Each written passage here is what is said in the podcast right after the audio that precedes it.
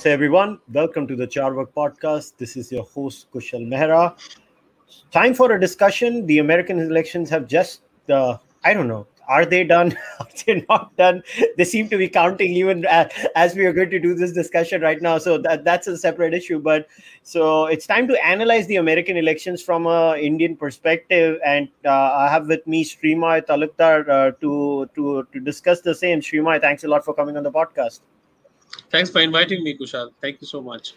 So, Sreemoy, uh, this, this is your first time on the Carvaka podcast. So, I'd request you to tell everybody a bit about yourself so that you know the listeners and the viewers of the podcast can get an idea about who you are, where you come from. Okay, so I I am a senior editor at Firstpost. I write on strategic affairs, politics, and a little bit of policy issues as well. I'm a keen tracker of uh, of international relations, and that is where my interests lie. And uh, I've been writing a lot. In, case you've uh, been regular visitor to Firstpost, you'll notice that I've been writing a lot on India-China relationship as well. So I, I think that uh, what is happening in America holds a lot of importance for us in India as well.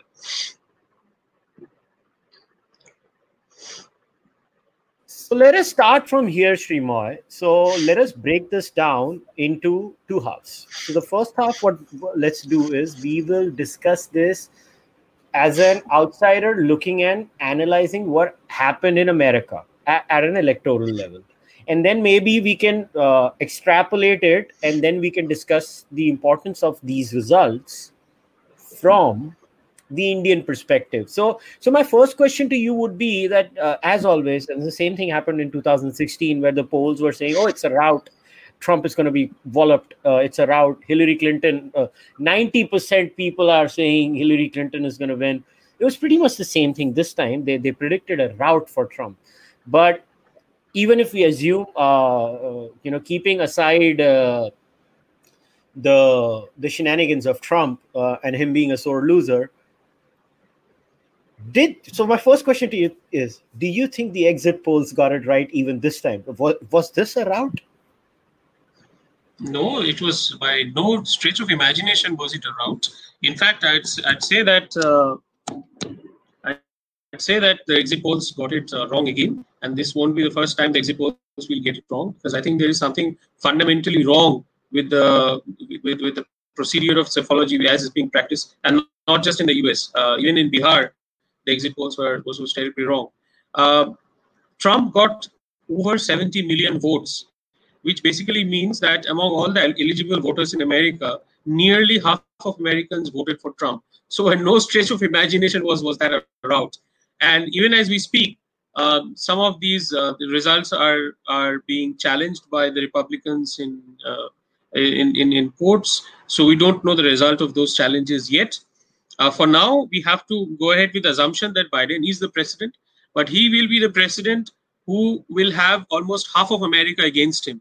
And Trump is not the sort of person who generates a mild interest in you. He's a he's a, he's a cult figure. So there will be people who absolutely hates him, and there will be people who will worship whatever he says. So uh, Trump is a is, is, is a rather difficult opponent to have if you are in the president's chair, and he'll be powerful. And it's it's fascinating. Like uh, I don't get it. The, how can exit polls get it so wrong? I mean, I'm not going to compare the, them with India because I don't believe India may exit polls get it so wrong all the time. I know you, before somebody comes and say, "Oh, look at what happened in Bihar." Look, Dainik Bhaskar did predict a Mahagathbandhan government. Dainik Bhaskar kind of got it right.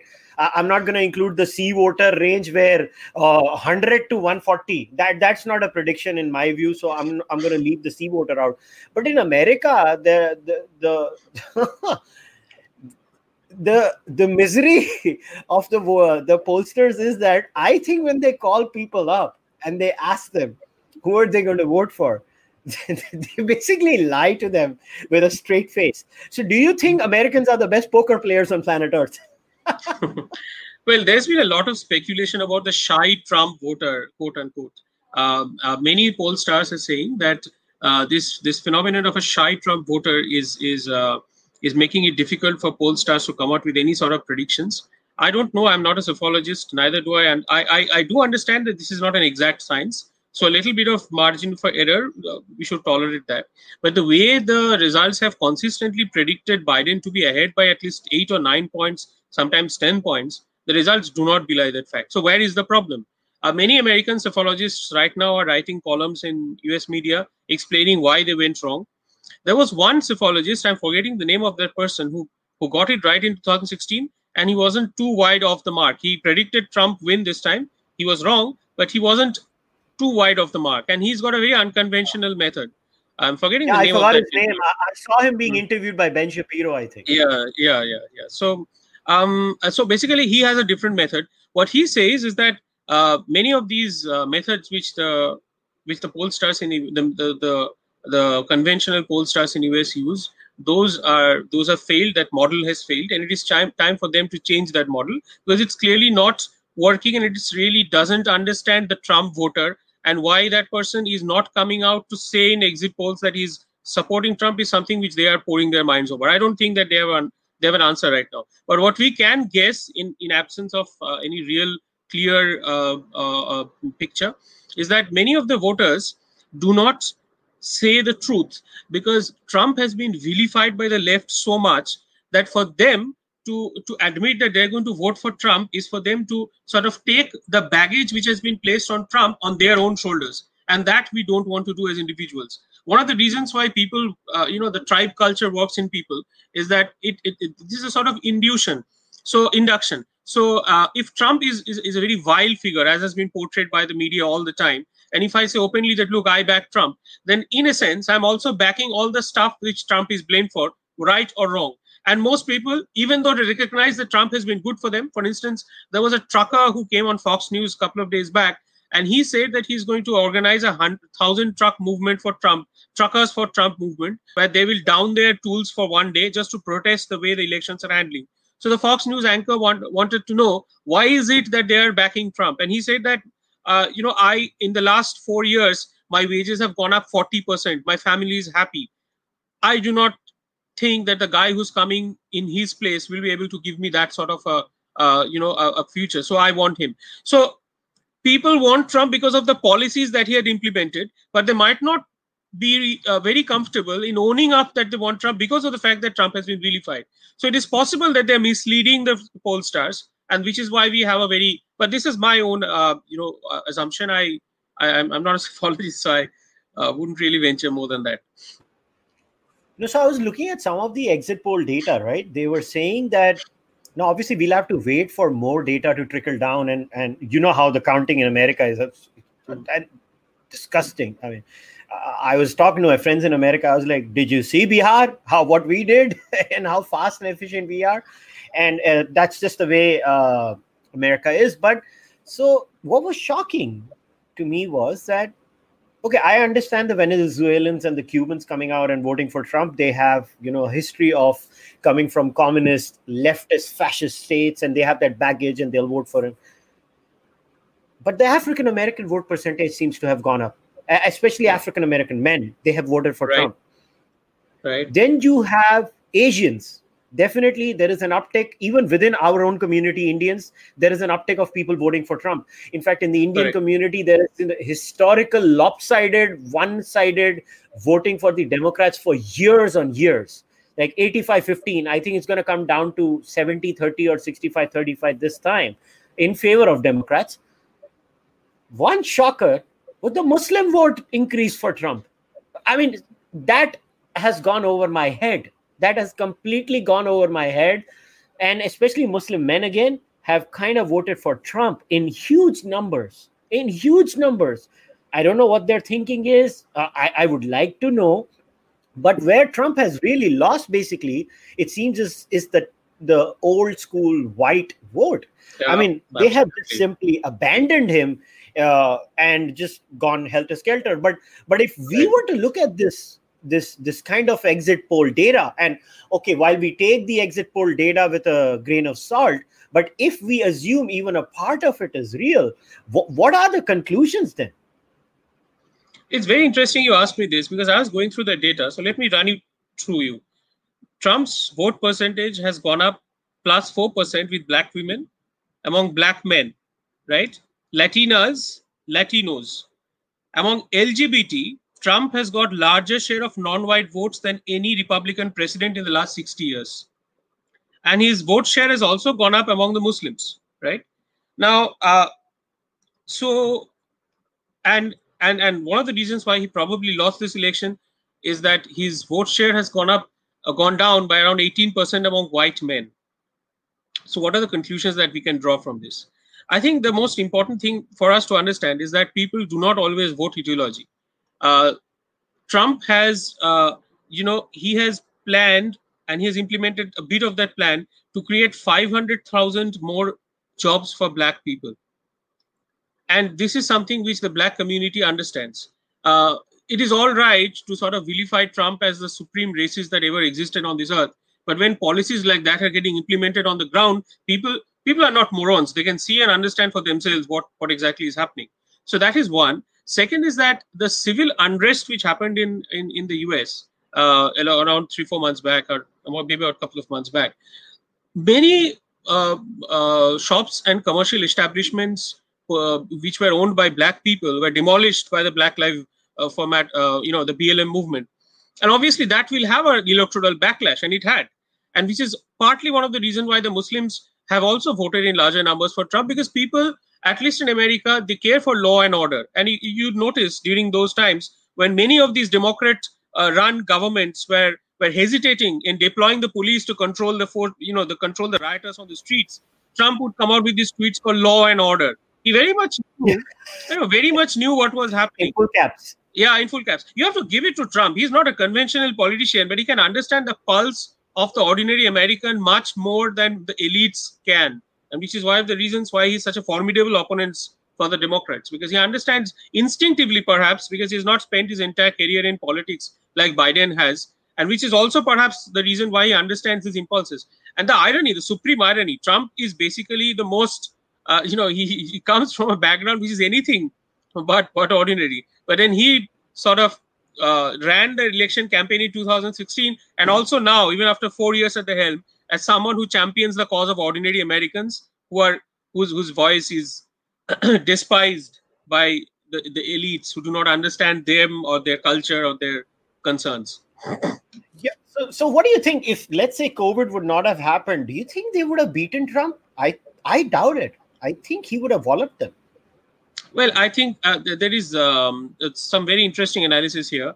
Uh, if you look at the states which suffered very badly from COVID, the, the states where the death rates are quite high uh, in, uh, right now, in fact, in the US, you'll notice that Trump has done exceedingly well in those places. Right? Uh, I think that it is, to answer your question straightforward, I don't know.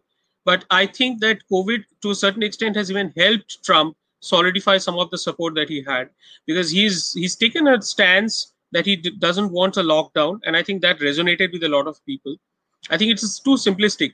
I, I do not know any one reason why trump lost but I, I think that partly one of the things which happened this time was that the democrats were able to sort of uh, strike some sort of a loose alliance between different factions. You notice in 2016 the the the, the biden faction uh, almost was working against Hillary Clinton in a way, and and it sort of undermined Hillary's support base in a, in a, in a very big way. And it and after all, Hillary's defeat margin in 2016 to Trump wasn't that much in many places. So I think this time the progressives were on board. They will want their uh, pound of flesh. Uh, they already started demanding a lot of things from from Biden. But I think that was one important thing which happened this time. And secondly, I think um, the media last time the media was uh, took Trump very lightly. It never gave Trump a lot of seriousness. In 2016, it took Trump as a as a clown who somehow came onto the stage and doesn't know what to do. But in 2020, they ran uh, with story as the uh, Trump as the evil incarnate, and uh, a, a, little bit of a I, th- I think among the whites certainly there has been a, a, formulation of opinion on the on those lines, which is why I think it has gone uh, against him.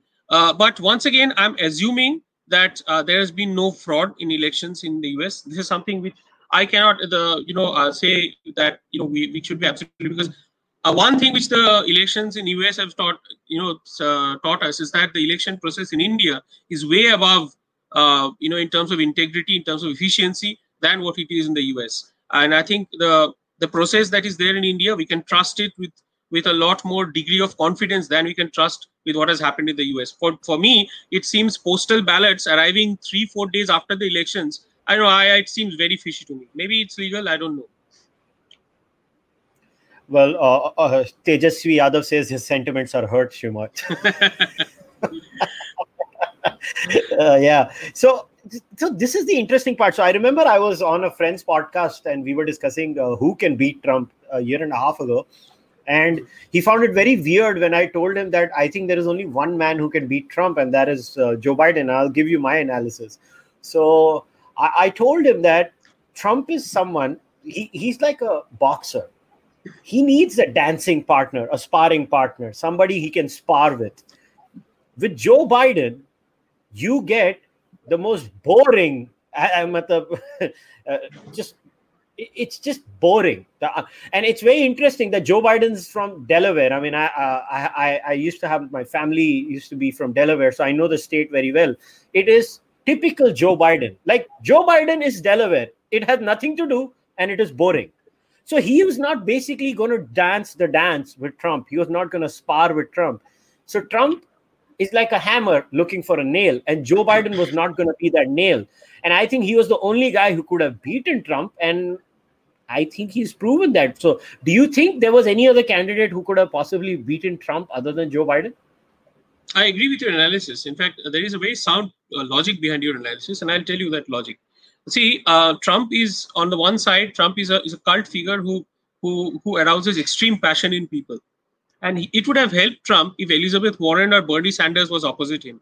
Then he could have gone to the town saying that, look, these are the socialists. They'll come and they'll increase your taxes. They'll defund the police. They'll, uh, you know, pack the Supreme Court. All those socialist left loony agendas, and he would have gone to town with that. And uh, it, and you know, Cold War is is a, a, couple of decades back, but still people have a memory of what what what socialism is and what Cold War was.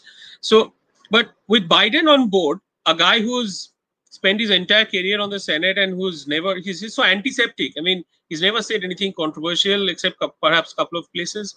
And he he he doesn't hold a strong opinion. He's malleable. He's likable. So Trump was devoid of that animus, as it were, against whom he would have placed himself and trumped. So it, it became difficult for him when it was Biden because Biden and, and another thing from the Democrat side, as I told you just now, that um, Biden being the, the middle of the figure road, middle of the road guy, it became easier for the centrist Democrats and the leftist Democrats to rally around him. Had it been a leftist per se, like Elizabeth Warren or Bernie Sanders, many of the centrist Democrats might not have felt too enthused about him.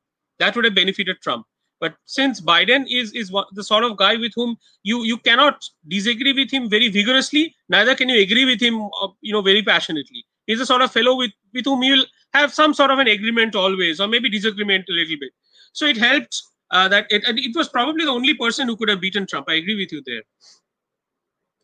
Yeah, I, I, I totally, uh, I, I was like, you know, Biden is so Delaware. You can't beat Delaware. You need Delaware. you just need it there. And, and, so it's like, you know, when you live in Delaware, you don't do anything over there. You go to New York, you go to Philadelphia, you go to New Jersey, you go to Baltimore, you go to other cities which are in other states neighboring Delaware. There's nothing to do there. That is what Joe Biden is. He was fit for that state. That's what uh, his personality was. And even in the debates, uh, if you remember the first debate when Trump tried to hammer him, he came off very bad because Biden was just like, mm. oh, that's all he was. Mm. He was just there. And then Trump had to change his strategy. Uh, the second debate got cancelled, and Trump had to change his strategy in the third debate, where actually Trump did better. But then mm. now let's uh, you know segue into the main, the meat of the issue for us as Indians living in India. Where do we go from here? So let us assume that Biden is going to be the president of the next president of the United States of America. And my first question then to you would be is this going to be a Biden presidency? Or considering the kind of health Joe Biden is in, where we can obviously clearly see signs of early dementia, uh, you know, it, let's not hide behind uh, anything. And is this going to be a Kamala Harris uh, presidency? Because if it's a Biden presidency, it means completely different things for India. I'm not saying whether they are good per se or bad per se, but if it's a Kamala Harris presidency, you've had Kamala Harris openly, you know, quoting the members of the squad, which is uh, Ilhan Omar, Rashida Tlaib, uh, Alexandria Ocasio Cortez, and and you know all those people, and Kamala Harris has been very vocal about Kashmir, about CAA, and NRC. Now, somebody might come back and tell me, but even Biden made that post. But there's a huge difference. That is just the Biden camp putting an article out, but Kamala Harris has gone out of the way to make some of these points. So, so what are we looking at? So, in your view, first of all, is this a Biden presidency or a Harris presidency? And if either or, which one is better for us? Uh, to unpack the first question, I think that uh, it will be a Biden presidency. I do not see, at least in the first term, I don't think Biden will be a two term president. I think one term will be enough for him. In the first time, I do not see Biden relinquishing the, the control of the government to Kamala Harris. Uh, Kamala Harris has uh, is, is, a very strong personality. She was a prosecutor. That's fine. But then uh, we have to also understand the inner dynamics of the Democrat Party. And the Democrat Party, even though it has taken a turn to the left, it still has a fair number of centrists inside it. And those centrists will feel extremely uncomfortable if Kamala Harris were to call the shots in, in terms of cabinet formation. But to answer your question, I think we need to wait a little bit more and figure out, uh, uh, and and we will get a, a, sort of assumption, maybe turned into uh, a sort of conviction the moment we see the cabinet postings. Right now, the cabinet postings haven't yet started. The appointments are at a very preliminary stage. Only Ron Klain has been appointed as the chief of staff, which tells me that it is going to be Biden because Ron Klain is a guy who is very pally with Biden. He has worked with Biden when he was actually the chief of staff at, when Biden was the vice president. So with whom uh, Biden, Biden, has a very good relationship. So uh, with Ron Klain at the White House, and, and he's the guy who's the key guy who will be making recommendations to the president on the number of appointments that will be made in sensitive, uh, you know, um, appointments such as Secretary of State, Defense Secretary, and stuff. Uh, to me, it, it seems that it is going to be Biden, but we should not also uh, undermine this, the, the, the pressure the leftist, the progressive faction will have, and they have already started pressurizing Biden. I'm I'm seeing Bernie Sanders. I I heard the other day AOC coming out with a statement that Bernie Sanders should get a cabinet post. Uh, Elizabeth Warren is also pressurizing Biden. They know very well that uh, this uh, victory over Trump wouldn't have been possible had the socialists not, uh, you know, animated their base. And, and and and you know one of the things about the the Democratic Party right now is that the party's youngest wing, the wing where which is the most energetic, the activist wing that is completely leftist. The centrists are the more middle-aged you know closer to uh, you know senile guys who've, who've been democrats all their entire life. But the young blokes who are fresh coming out of universities and colleges the blokes who actually drive a party forward those blokes are leftists. So there's a lot of energy on the leftist corner and uh, that is why i say that this victory wouldn't have been possible had not been that had it not been for that base which which was out on the streets with their activism before the elections. So they will seek their pound of flesh. Having said that, I do not see this as, as, as a Kamala Harris presidency. Now, to turn to your other question, what will happen? See, um, I am not very sure on this. Uh, I've written a piece a couple of days back where I've mentioned it very clearly that uh, the the U.S. India policies there will be a pressure from the leftists. There will be a pressure from the from from that side the biden harris administration will have to resist that pressure and understand that india is a sovereign country and it has taken some whatever decision it takes is is, is a decision which is ratified by the people because it's a democracy it's not an author, authoritarian state so it calls for respect of india it, it doesn't the biden harris administration cannot afford to be condescending towards india uh, to what degree will that will that does that risk uh, lie uh, uh, you know uh, uh, what what kind of risk does it possess? Uh, I think that it, this answer is still up in the air. Uh, if we look at what Kamala Harris has done leading up to the to the to the campaign, in the initial stages, uh, she was vocally backing Pramila Jayapal, the U.S. Congresswoman who wanted, who brought a resolution against India on the uh, in the in the House Foreign Affairs Committee. Then she also wanted to be part of a panel in which uh, S. Jaishankar, our External Affairs Minister, was supposed to be present and uh, he pulled out uh, because the, the panel refused to admit, you know, um, uh, refused to uh, accede to the, the, minister's request. And um, following day, Kamala Harris came out with a tweet saying that um, she completely backs what Jayapal had said. So these are the things which people won't forget. And Kamala Harris brings with her with this this entire thing. India will be suspicious about her. Having said that, I think and it is one thing to say all these things when you are not in the government, and quite another when you are part of a government which has a a, a, a, huge degree of strategic convergence with India, and you will know that if you if you comment, if you make comments like that, it will not be well received, and it may jeopardize the relationship in a, in, in a certain way because Indians are inherently skeptical about the US. Their closeness with the US has been driven in the recent days almost entirely by the expansionism of China, by what it sees as the Chinese threat. Now, India has has committed itself to a large extent without being a part of the formal alliance structure. India has still uh, led itself in, to a very large extent uh, to be a very a solid member of the US-led security architecture in the Indo-Pacific. However, if India perceives that the new administration which has come here is prone to lecturing it on democracy and on liberalism, I don't think it will be taken very kindly here. And uh, and this the administration in India right now is not one to wring hands. It will it will push back and it, it and it will create some sort of a bad blood. So I think the Biden Harris administration will be calculating all these things before it makes any comment like that. And I would be surprised if it really does anything on those lines. Yeah, but uh, don't you think historically, if we were to make a historical uh, analysis, there is this trend we always notice that uh, Republican presidents tend to be better for India in a larger sense uh, or that that analysis or that that hypothesis is inaccurate yeah it is it is said that uh, the the democrats are uh, the power for the atlantic and the republicans are the power for the pacific uh, that that hypothesis is there and uh, uh, I, I think i think that to a, to a certain degree uh, there is a lot of skepticism in the among the strategic analysts in India about what kind of a relationship uh, and will the tempo of the relationship will be sustained under Biden Harris. Let's not forget that one of the reasons why there has been a wind in the sails of India US uh, you know convergence in, in, in the last few years under Trump is because of the of the very antagonistic posture which Trump has taken against China. It, it suits India a lot, and Trump has been very clear. In fact, he's the first president to to make it very clear to Americans that China possesses, uh, you know, poses an existentialist threat not just to the America uh, country per se, but also the liberal order which America has has led after the post after the after the Second World War.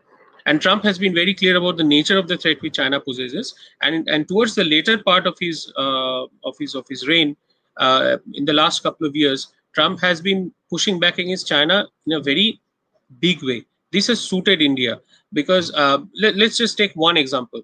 India banned TikTok, and everyone said that, oh, this is nothing. Uh, TikTok ban will not make any difference whatsoever. But once Trump started citing, uh, putting pressure on TikTok to fall in line or else, then India's decision, Trump, Trump made it, you know, uh, uh, uh, the India's decision got bigger bang for the buck, and it acted as the, the, the decision by Trump has acted as a force multiplier. So this close synergy between India and US has been noticeable in, in, in, in the last few years, in the last couple of uh, years, definitely under Trump. And uh, I think uh, India became very comfortable with signing foundational uh, agreements with the US, also because of the fact that Trump's adversarial posture against China created the necessary political space in India for the administration to grow closer. This is very important. Inherently, because of the colonial past, Indians are not very uh, you, you, they're, they're skeptical of outside powers. They the the, the word uh, uh, you know non-alignment and strategic autonomy has lasted so long as it did, not just because it was a philosophical fancy of the ruling elite, but it had a degree of resonance on the street as well. Inherently, Indians are skeptical of outside outsider powers because of the of the colonial history that they possess that that memory is still there is still there now regardless of that in the last couple of years we have seen remarkable progress in india us relationship and i'll just run you through a couple of them in terms of agreements we have the comcasa the beca the logistics exchange memorandum of agreement which is called the lemoa we have dialogues uh, two and two which is ministerial plus intersessional we have the quadrilateral arrangement where uh, we have we now have malabar where australia has come in we do more exercises with the US than any other country. And our defense trade with the US is right now booming. All these synergies wouldn't have been possible had it not been for the fact that Trump had taken uh, a, a, a, sort of Trump did not uh, mask the fact that China is a threat, and it was completely out in the open. So people appreciated that. Even in India, people appreciated that, and it created the political space for Modi government to take the steps that it did.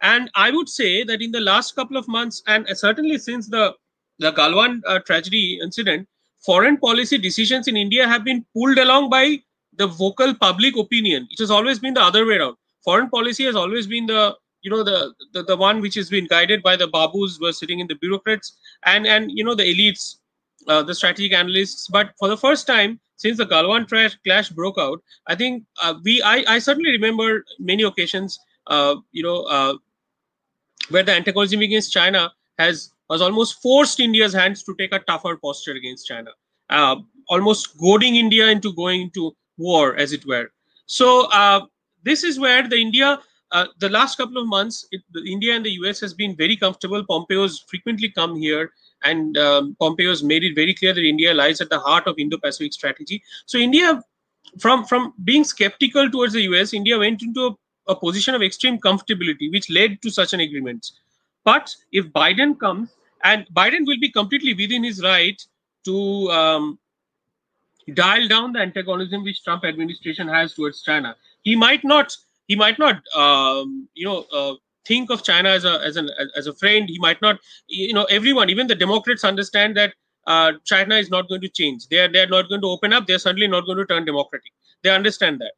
But do i think that democrats will have a different approach to uh, to china? Yes and how does that affect india i think it will create a challenge it will create a challenge for biden because if if biden wants some sort of a reset with china he will immediately alienate India because then India will start having uh, trust issues with the US. It might not be able to trust uh, with the the Biden Harris administration, and then we might see the Quad or the Malabar dialing down.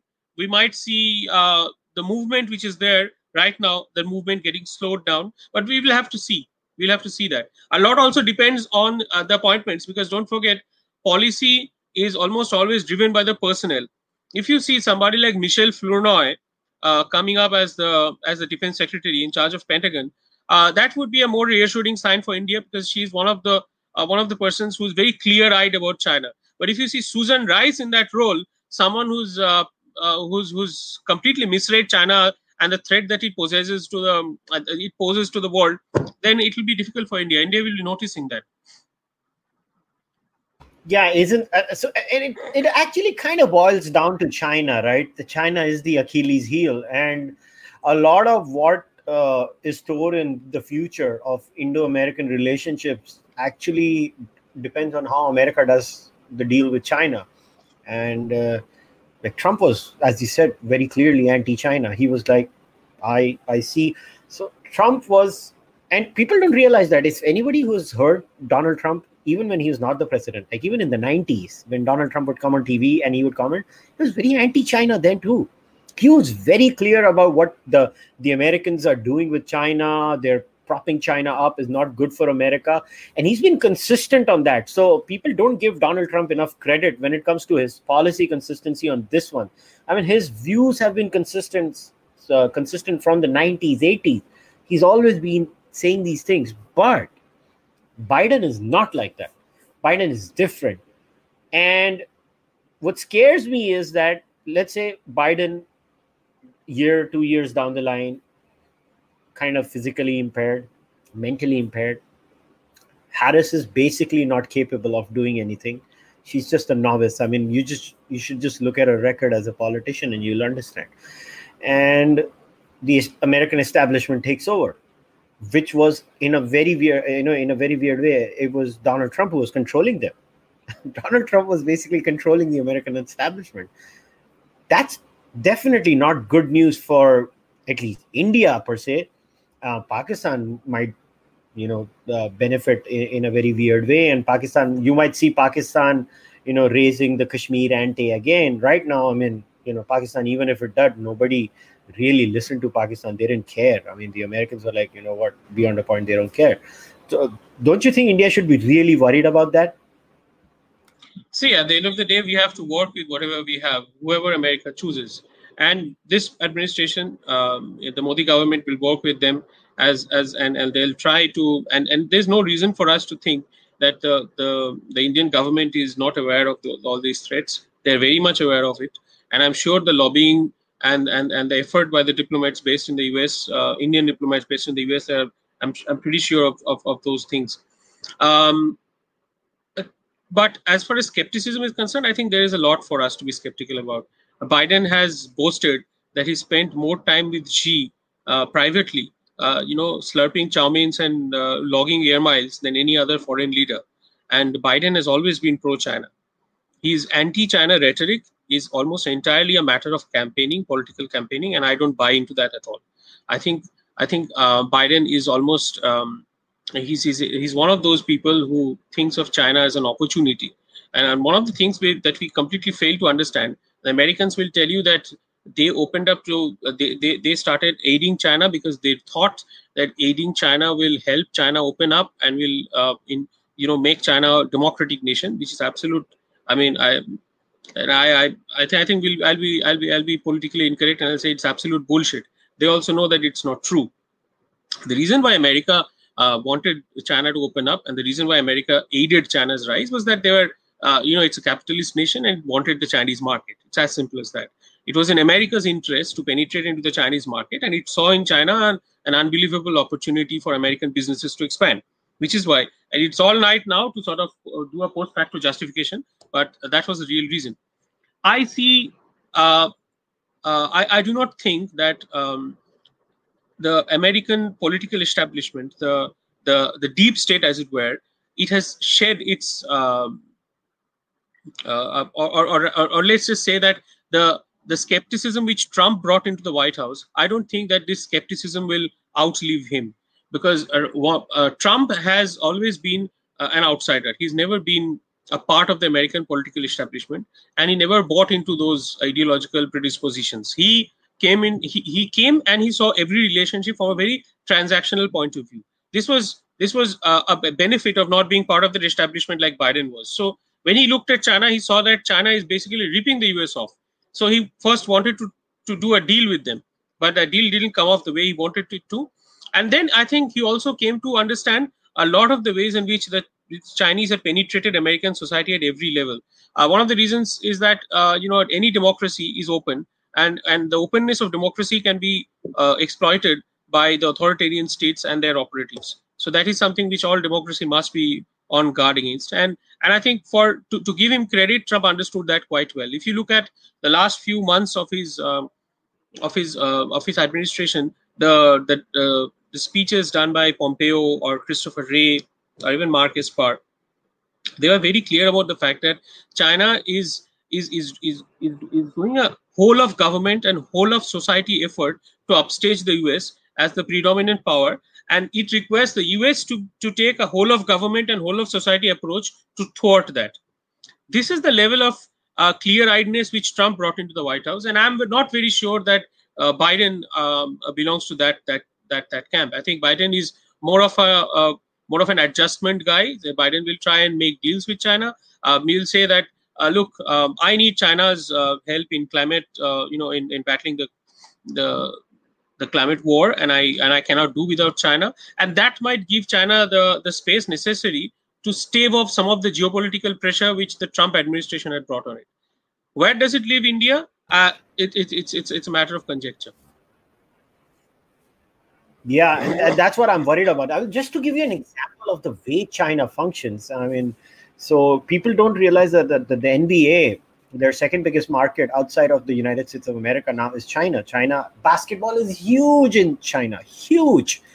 So there was this, I think it was a year and a half ago, if I remember correctly. Houston Rockets is the uh, National Basketball Association team, and some I, I, don't know who it was, the manager or the owner. He had made an off-the-cuff remark about uh, China and what they're doing over there, and overnight all Houston Rockets merchandise in all stores in China was gone.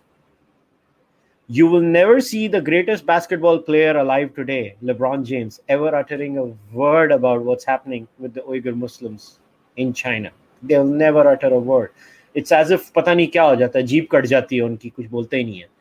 And that's the kind of pressure China exerts even when Trump is in the presidency. So imagine the kind of pressure China exerts when Biden is in the presidency. Yeah, it could be. Uh, it is. Uh, uh, I mean, we, we should not be under any illusions about that. Um, Mesut Ozil, uh, he made the mistake of tweeting in favor of the Uyghur Muslims. He came out with a tweet where he said that what China is doing in, in the Xinjiang region is not right. And after that, you know, Mesut Ozil's entire career has been almost erased. You know, he's not part of Arsenal anymore, though publicly Arsenal says that it has got nothing to do with the tweet. But the fact is that Premier League is very big in China, and uh, China made no bones about the fact that Arsenal will have will be completely unwelcome if, uh, in fact, even Premier League will be unwelcome if Mesut Ozil is part of the squad. China is able to do this because obviously because it is not a democracy, and uh, the government can can uh, sort of um, crystallize its its point of view almost as a sharp tip of the spear. Uh, unlike let's say in democracies where many voices sometimes dilute the messages which the government tries to send. There will be the government sending one message civil society sending another message media saying another thing. But in china everything comes together almost like the tip of a spear and then it can absolutely penetrate you.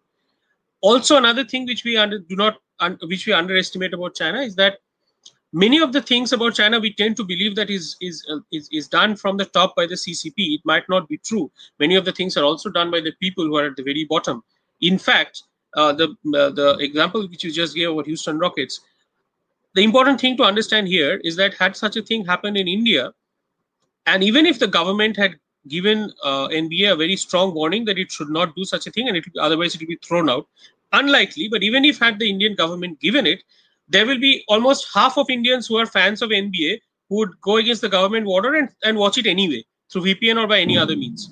But in China, the government will basically before even the government saying it the moment lebron james or any other houston rocket star will say some, something like that most people in china will say how dare he? And so the government policy will be shaped by public opinion rather than the other way around. So it becomes easier for the government to take a step like that. I think this is something which we uh, sometimes uh, fail to understand. The chinese society is also very unified in its messaging. And uh, the it is it is reflexive for us to think that an individual wants personal liberty and freedom more than prosperity. And it would it would always value personal liberty and freedom ahead of everything else. But this is not necessarily true. At least there could be some bit of conjecture when we come to the chinese people and chinese civilization.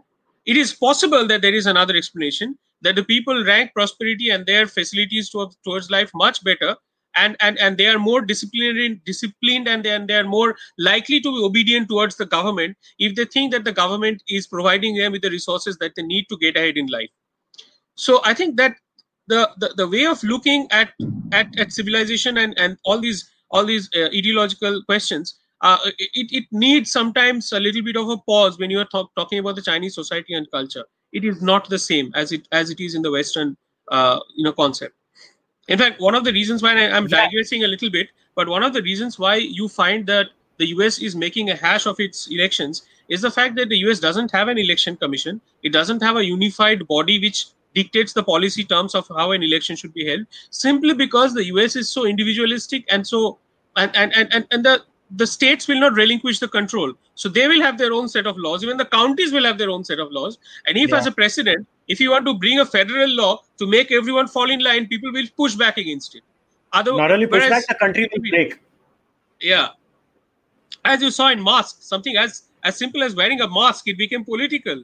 I mean, people didn't want to wear it because they thought that it's curbing their freedom yeah so yeah as they say every society has its own raison d'etre and the raison d'etre of america is freedom and individuality. They they're like banduke nikal jayenge agar mujhe bologe kuch karne ko to and that's how they exactly. are that but it might not be true in, yeah exactly.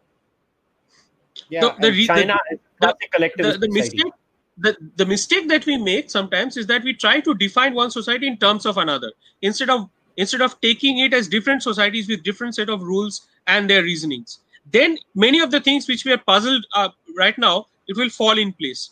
A, a government, however authoritarian it is, cannot command an entire set of people if the people do not want to be commanded by the government. I mean, otherwise there would have been revolt. I see, I see a lot of uh, you know essays in Western media about how a revolt is brewing in China. Many of the things, serious scholars, Chinese serious scholars, they don't give too much importance to these these these uh, columns. They don't think that there is seriously a trouble or a revolt brewing in the Chinese society against the CCP. If anything, the opposite is the case. Uh, after the coronavirus, many rating agencies have, even the Western media ones, they've gone there and asked about, and they say that we are happy that Xi Jinping is our president and not Donald Trump. Hmm. And we are talking about ordinary Chinese people here. Yeah. So so let me now start de- delve into the one place which is very important, and I'll actually take a question from somebody who's. Uh, asked this question to you live. Uh, Sriram Prasanna has also asked this question, and I think I can segue it into the last segment before we wrap things up. So Sriram Prasanna has said, "Did India make a mistake by not joining the RCEP?" I, I don't think so. I think I think it was in India's interest to not join it because India is not a export-driven economy, and joining an RCEP would have meant a de facto free trade agreement with China because China would have routed its uh, goods entirely into into India through the RCEP, and it would have been suicidal for Indian economy. So to uh, to answer your question, no, I think I think it was in India's interest to to stay away from RCEP, and RCEP has been um, uh, you know uh, it is it is mostly for for economies that are export oriented. Indian economy is not. It is it is more of an import oriented economy. Yeah, so now let us look at the last segment. I wanted to keep this for the end. Is the trade now? under Donald Trump, as you had mentioned, Indo American trade reached a certain point of comfort where we were slowly, even when it comes to our defense purchases, we were, you know, letting the Americans in in some areas while we kept the Russians there too. Hmm. Now, if, let's say, I'm just saying, if, if the Biden Harris presidency tries to, you know, chide us a little too much on Kashmir or CAA and NRC. Do you think at a trade level we do have this card now that was built on the basis of a healthy relationship we we or whatever we want to call it with with Donald Trump? Do you think that could be used as a card in the future? I think first of all, we do not need to worry about what the Biden Harris administration says, even if it takes a strident stand against internal politics and policies, it will be conveyed to the to the to the US that it is not welcome. And I, I don't think that uh, and, and this is something which we have to understand. Uh, this is not the Obama era. It is not the post Cold War era where the US, uh, you know, uh, what shall I say? The the it, it is it is not as if the US can send prescriptions out for the the democracies worldwide to follow. It doesn't work that way. First of all, the, the composite power of the US has lessened dramatically since that. And India as a nation has also risen. There has been some sort of, I wouldn't say parity at all. There is, there's no question of that. But, and I'm talking about the margins, but India's power and India's influence in the world has risen. So, uh, it is right now India, uh, and let's say in 2000, in the early part of the of, of, of the new millennium, maybe uh, a, a, remark from the U.S. president about about uh, the uh, what it perceives to be, and, and I'm, I'm very clear on this. I, I do not think that India has violated any or, made anything wrong in its policies in Kashmir. I'm very clear on that.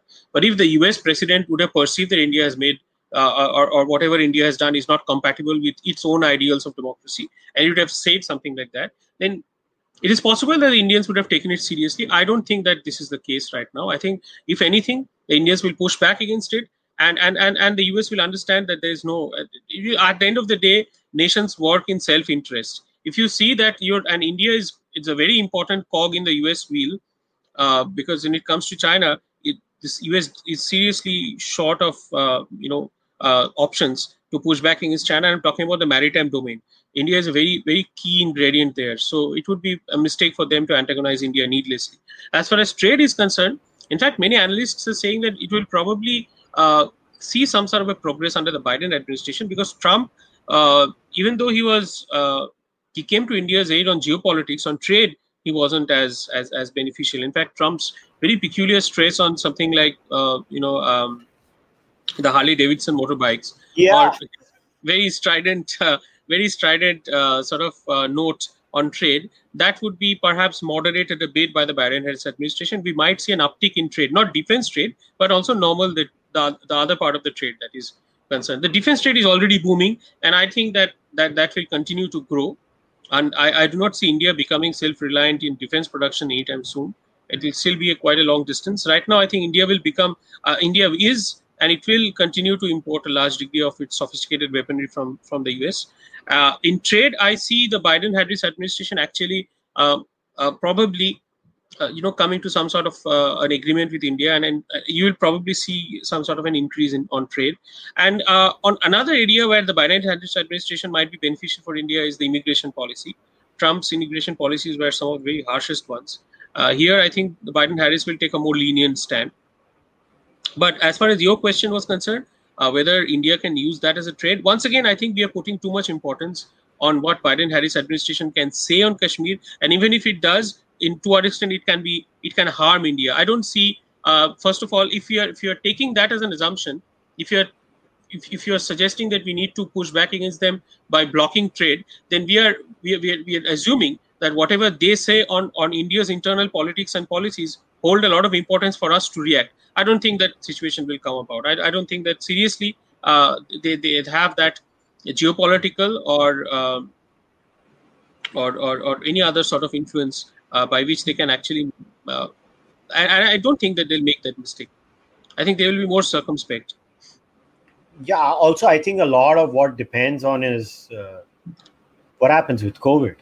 I think people are not realizing that the numbers in America are at a certain point now. I'm I'm very clear. I've never been a supporter of lockdowns. I think lockdowns don't work. The science is very clear.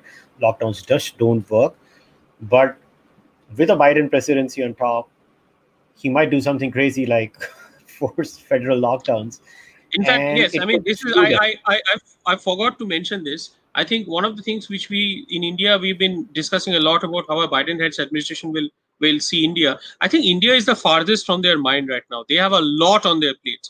Uh, uh, COVID is certainly at the very top, and also the fact that the economy is not doing well. And I think uh, they, they'll have to uh, sort of bring many of the jobs which have been lost due to this pandemic back. And uh, I think I think their immediate focus will be on the pandemic. And it is interesting. Um, the uh, Biden had had chat with with I think the Prime Minister of Japan and also Australia, uh, but he didn't call up Modi. And I think this question was put up to uh, the Indian government as well during the Foreign um, uh, External Affairs Ministry briefing. And it was said that it will happen when it has to happen. I think that uh, uh, both sides understand that uh, signaling on India, positive or negative, is not uppermost at the minds of the Biden administration. They are, they are more interested in transition and, of course, the pandemic. So uh, right now, I think the, the, the relationship will be on autopilot. It will go as it was going for a while, and medium to long term, I might see uh, we might see some sort of a change in approach. It will be clear how it approaches China. That will hold a clue for India. Yes. So just uh, just for a passing remark uh, before we wrap things up, what is going to happen to the American media? They had such a great run for four years. I mean, Orange Man bad. I mean, somebody just uh, somebody watching it live, they just made a compare, comment that CNN compares Trump to Hitler, you know, in a very hyperbolic manner. But uh, do you think the media houses will go bankrupt now that Orange Man is gone? I think I, I I'd say that the Orange Man is not going anywhere. He'll be around. And uh, there are a couple of websites, in fact, more than a couple of websites in the US media space who make their bread and butter by scanning what Trump said or didn't say. So those people, they are probably trading Trump's going away from the scene because their businesses will be uh, will be will be collapsing. But I think Trump is not going away anytime soon. I think he'll all, he'll be on the national radar. He has his he has his way of staying in the news. He will be there, and um, uh, for the media, which has which had whipped up, which itself up into a frenzy over the over, over, Trump and his team and and how he used to run the government, uh, they will have a hard time finding the ratings. I think it'll be. if I have, I don't know, maybe they are. I, I don't see them uh, going after the Biden government at all. In fact, if anything, if we see how they're trying to protect the Biden government, Biden basically hid in his basement without having to face any of the tough questions that Trump faced uh, you know, obviously Trump is the president and he will be facing questions. But even then, if you're challenging for the president's job, you better tell us what your policies are and how do you plan. None of these questions were asked of him. And the way the controversy over Hunter Biden was uh, buried under the carpet, it was ridiculous. In it probably yeah.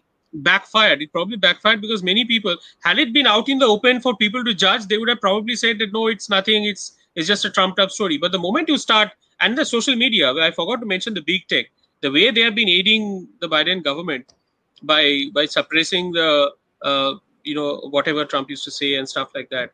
It'll be interesting to see what they does as well. The big tech and its holdover media is also a very important thing. Yeah, I agree. I think it was just this one man against the whole bloody establishment in that country. It's like Hollywood, the big tech, media. It's just everybody, just that orange man bad, orange man bad, and it was to be very honest. Somebody like I'll be very open. Like I, I I'm a libertarian.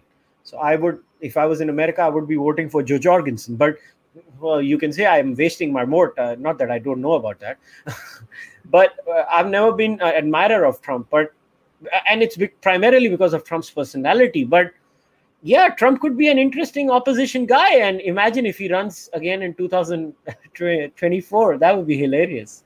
Yeah, that's what I'm saying. And uh, I, uh, another things that ultimately uh, we, we have to understand is that uh, Trump has has always said that, and, and this was the the the key part of his campaign that the elites who are there in charge of the of the, of, of the Washington D.C. the swamp as it were they despise you and they do not have any concern for you at all they're only interested in their own in, in, in lining their own pockets and extending their own influence and the way that the the campaign has unfolded and the way Trump has been vilified, it would seem that the very fact that he had the very charges that he had leveled against the uh, the elites, they have vindicated him in every way. And this is something I think is, is, is a victory for Trump because um, uh, Trump has been defeated as a US president, but as a political force, he's still there. His appointments in the US Supreme Court will be there uh, it right now enjoys a conservative majority unless the, the Democrats pack the court. And, and, and the most important thing is that Trump has made uh, a, a, a, viable political coalition out of the ordinary working class Americans who are now against the elites. The elites have won this battle uh, by by by hook or by crook. They've won it, but the but but the working class Americans who are solidly in Trump's corner, they they are uh, they they don't they have not given up, and I don't think that this is a battle which has been won comprehensively. Trump is defeated, but the ideas that he stood for has not been defeated. Yeah, I agree. I think that's a perfect way to wrap things up for today. That Trump might be defeated, but Trumpism is still alive, and Trumpism is something that is far more deeper uh, than uh, people realized uh, initially. So, so Sreemoy, once again, thanks a lot for coming on the podcast. It was an absolute pleasure to chat with you, thank and you, I look you. forward to many more conversations. Thank you so much. It'd be a pleasure. Thank you. All right, guys, time to wrap things up. Uh, if you like what I'm doing over here, please subscribe to the podcast, like this video, leave your comments. If you uh, if you're an audio only listener, you know you can uh, you can uh, do the same over there. I've left uh, Sreemoy's bio uh, in the description. You can definitely go and check out all his articles in firstpost.com, or maybe you can go up at I think it's called Muck Rack or Muckracker or something where you can get you know read everything that.